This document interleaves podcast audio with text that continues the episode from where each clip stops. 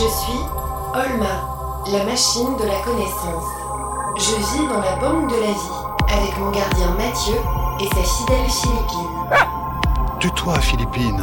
Nous sommes embarqués dans une aventure. Où la science est notre seule chance.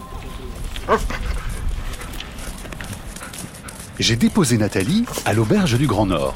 Et je retrouve Linda. Parce que Roland Lehoucq vient d'arriver à bord de son voilier.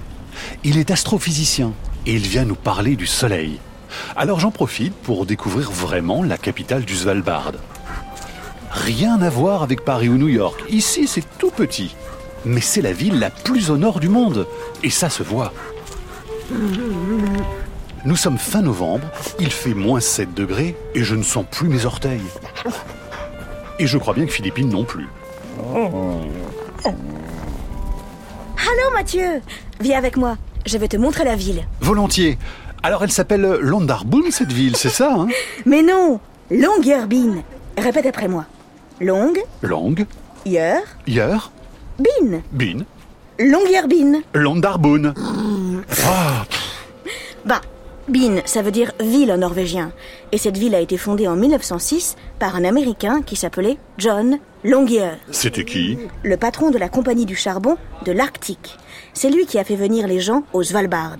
Et aujourd'hui, même si presque toutes les mines sont fermées, on utilise encore du charbon pour produire de l'électricité. Mais ça pollue énormément, ça. Ah, Tu sais, Longyearbyen, ça a l'air joli comme ça, avec toutes ces maisons multicolores. Mais tiens-toi bien, c'est la ville la plus polluée au monde en termes d'émissions de CO2 par personne.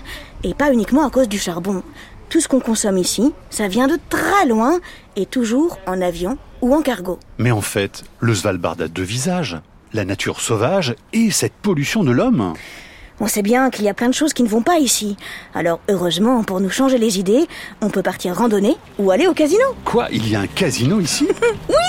Le perroquet gris, il s'appelle. Le perroquet gris, ça me rappelle quelque chose. Il avait toujours sur son épaule un beau perroquet gris du Gabon. La vie est une partie de poker.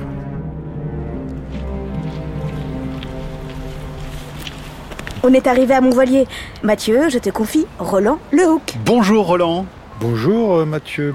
Allez, venez avec moi. Nous allons rejoindre, qui vous savez, à la Banque de la Vie. À bientôt, Linda.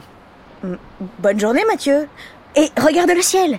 Je crois qu'il va y avoir des aurores boréales. Mes chers amis, le trajet de Longyearbyen, euh, de, à la Banque de la Vie a été magique. La nuit est tombée et le ciel est illuminé de grandes taches colorées qui bougent doucement. C'est comme une vague qui prend son temps. C'est un des plus beaux spectacles que j'ai vus de toute ma vie. Une fois arrivés avec Roland Lehoucq, nous retrouvons Olma au niveau 2 dans la verrière. Niveau 2. Verrière de la réserve. À plus dans le bus. Bonjour, Roland Lehoucq. Bonjour Olma. Tenez Roland, j'ai trouvé des chaises longues au fond du placard du salon. Installez-vous dans celle-ci. Moi, je me mets à côté de vous. Voilà, on est bien, non? La tête dans les étoiles. Roland, regardez. Dans le ciel, il y a une sorte de nuage vert qui ondule. On dirait des fantômes qui dansent. Mais qu'est-ce que c'est? C'est une aurore polaire. En fait, on appelle aussi aurore boréale, parce que nous sommes dans l'hémisphère nord, mais aussi aurore australe si on était euh, près euh, du pôle sud. Et en fait, pendant bien longtemps, les humains qui ont vu ces manifestations spectaculaires dans le ciel se sont posés des questions sur leur nature et ont imaginé des choses évidemment mystérieuses, euh, ont inventé des histoires et des mythes, en imaginant par exemple en Chine que cela pouvait être des sortes de dragons dans le ciel. Mais ça ne peut pas être des dragons. Il fait beaucoup trop froid ici pour des dragons. Alors, qu'est-ce que c'est vraiment? Alors nous avons réalisé que le Soleil émettait de la matière, perdait de la matière, pas beaucoup. Il émettait cette matière dans tout le système solaire et une partie de cette matière qu'on appelle vent solaire frappe la Terre. Cette matière, elle a une particularité, c'est qu'elle a une charge électrique qui va interagir avec le champ magnétique de la Terre. Notre Terre euh, est aussi un aimant, une sorte d'aimant géant. Et cela va guider ces particules vers les régions polaires, qu'elles soient polaires nord ou polaires sud. Donc c'est pour ça qu'on en voit autant ici au Svalbard. Exactement. Dans les régions des latitudes élevées, ça peut être la Finlande, l'Islande, la Suède, la Norvège, on est plus près évidemment des pôles, du pôle Nord en l'occurrence, quand on est à Paris, à Marseille, à Barcelone. Et là, on va pouvoir observer plus facilement le résultat de l'interaction du vent solaire avec la très haute atmosphère de la Terre. Et Olma a raison, Roland. On dirait vraiment des fantômes, ces aurores boréales. Des fantômes polaires. Et oui, ça bouge tout le temps parce que ça dépend euh, des mouvements de ces particules, de la quantité qui arrive, du rythme auquel elles arrivent. Et donc, ça donne l'impression de draperies lumineuses qui sont en perpétuel mouvement assez lent. Alors certains se plaisent à en faire des petits films en les accélérant et là ça donne quelque chose d'absolument Ouais. incroyable qu'on ne voit pas à l'œil nu mais qui rend la chose encore plus extraordinaire. Qu'est-ce que c'est beau Il change de couleur comme toi, Olma. Tu as vu? Oui, vert. Nuance 535. La fierté. Si les fantômes fonctionnent comme moi, ça veut dire qu'ils sont fiers.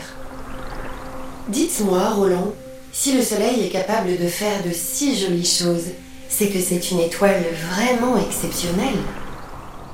Alors notre Soleil est une étoile tout à fait banale dans les 150 milliards d'étoiles que compte notre galaxie qui s'appelle la Voie lactée. Une étoile banale, c'est-à-dire qu'elle est ni la plus grosse ni la plus petite et que de nombreuses autres étoiles ont les caractéristiques de masse ou de taille ou de luminosité qui sont voisines de celles du Soleil. Est-ce que la Terre est loin du Soleil? Alors le Soleil se trouve à 150 millions de kilomètres de la Terre. Alors c'est un nombre qui paraît énorme C'est au loin, regard ça. des distances. Oui, si on compare aux distances terrestres qui se comptent en centaines, milliers de kilomètres, on peut le traduire autrement en durée que la lumière du Soleil met pour nous parvenir. La lumière du Soleil se propage dans l'espace à une vitesse prodigieuse qui est 300 000 km en une seconde. Eh bien, il faut à peu près 500 secondes à la lumière du Soleil pour nous parvenir. Donc 150 millions de kilomètres, en fait, c'est très proche à l'échelle de notre galaxie. Exactement. Et elle est grande comment, notre étoile? Alors la taille du Soleil, elle est considérable si on la compare euh, à notre planète la Terre. Son rayon, c'est 109 fois le rayon de la Terre. En termes de masse, le Soleil a une masse qui est 330 000 fois supérieure à celle de la Terre. C'est vraiment un nombre gigantesque. En fait, euh, euh, la Terre et les autres planètes du système solaire ne représentent quasiment rien dans le système solaire. Le système solaire, 99,8% de sa masse, c'est le Soleil. Et pourquoi est-ce que le Soleil brille? C'est comme une ampoule qu'on allume dans la journée et qu'on éteint le soir? Pas du tout. C'est-à-dire qu'on pourrait euh, imaginer le soleil comme euh, une ampoule, effectivement, quelque chose qui brille parce qu'il est chaud. Ça, c'est une bonne idée. Certaines ampoules brillent parce qu'elles sont chaudes. Les ampoules à filaments. Ces filaments, c'est du métal traversé par un courant électrique. Et ce courant électrique échauffe le métal et le fait briller. Notre soleil brille parce qu'il est chaud lui aussi. Mais il n'est pas traversé par un courant électrique. Il est chaud parce qu'il est très massif. Son énorme masse le rend très chaud. Sa température euh, de surface, à peu près 6000 degrés. Et quelque chose à 6000 degrés brille en lumière visible à nos yeux. De la même façon que la lave, qui est de la roche fondue, liquide, chauffée, qui est éjectée par les volcans, est brillante et lumineuse en lumière visible. Le soleil brille parce qu'il est chaud. Et à propos de chaleur, moi je sais ce qu'il nous manque. Des chocolats chauds. Roland, je vais nous en préparer pour tous les deux. Oh, et pour moi aussi Mais non, Olma, pas de bras, pas de chocolat. Oh Bien envoyé, bébé. Roland, d'où vient cette chaleur qui fait briller le Soleil Alors ça, c'est une question beaucoup plus difficile que euh, les physiciens, les physiciennes ont mis du temps pour comprendre. Au début de notre étude du Soleil, on ne savait pas trop son âge. Mais quand on a compris que le Soleil, la Terre et le système solaire avaient plusieurs milliards d'années, exactement 4,56 milliards d'années, il a fallu expliquer comment le Soleil avait pu briller aussi intensément qu'on le constate pendant une durée aussi considérable.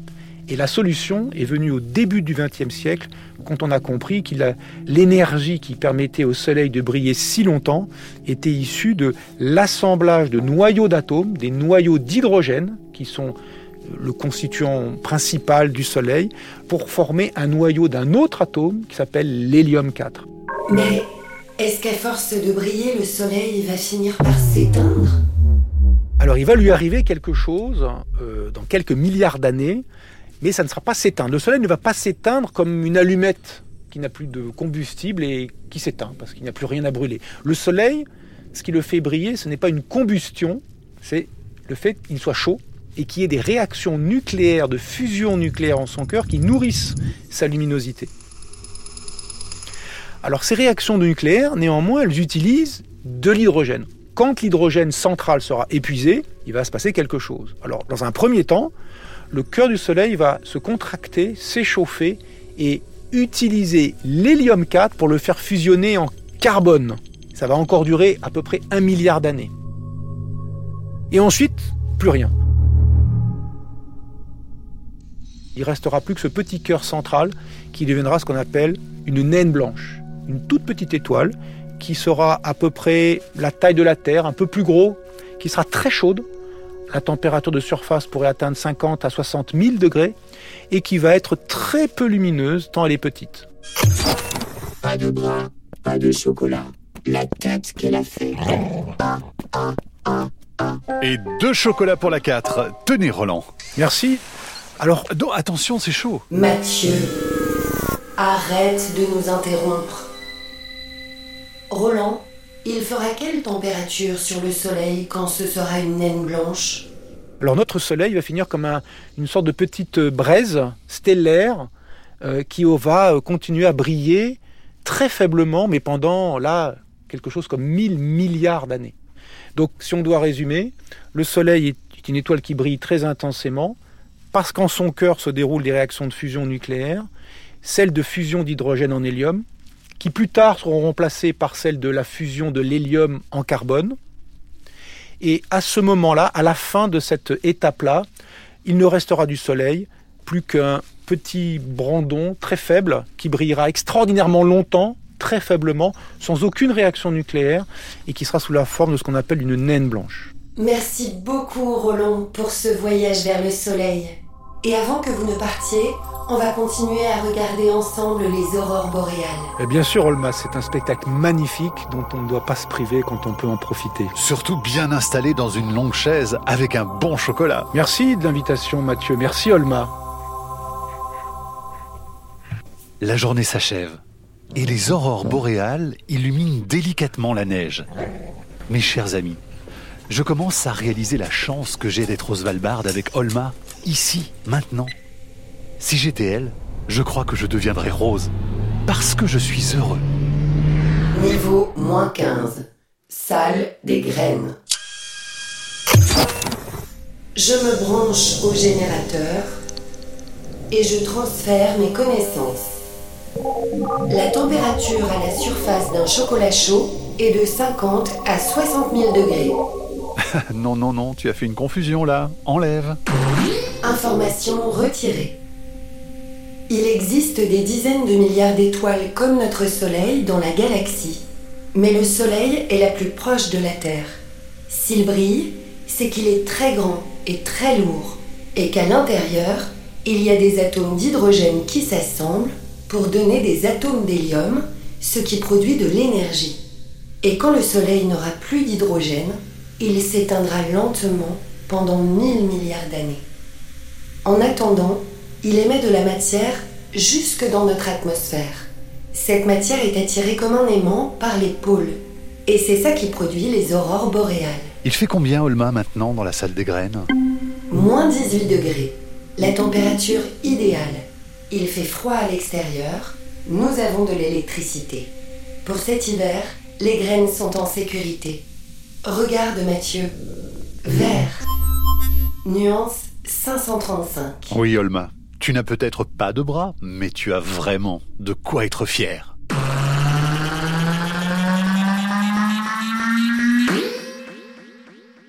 Olma est un podcast original de France Inter avec la Cité des sciences et de l'industrie.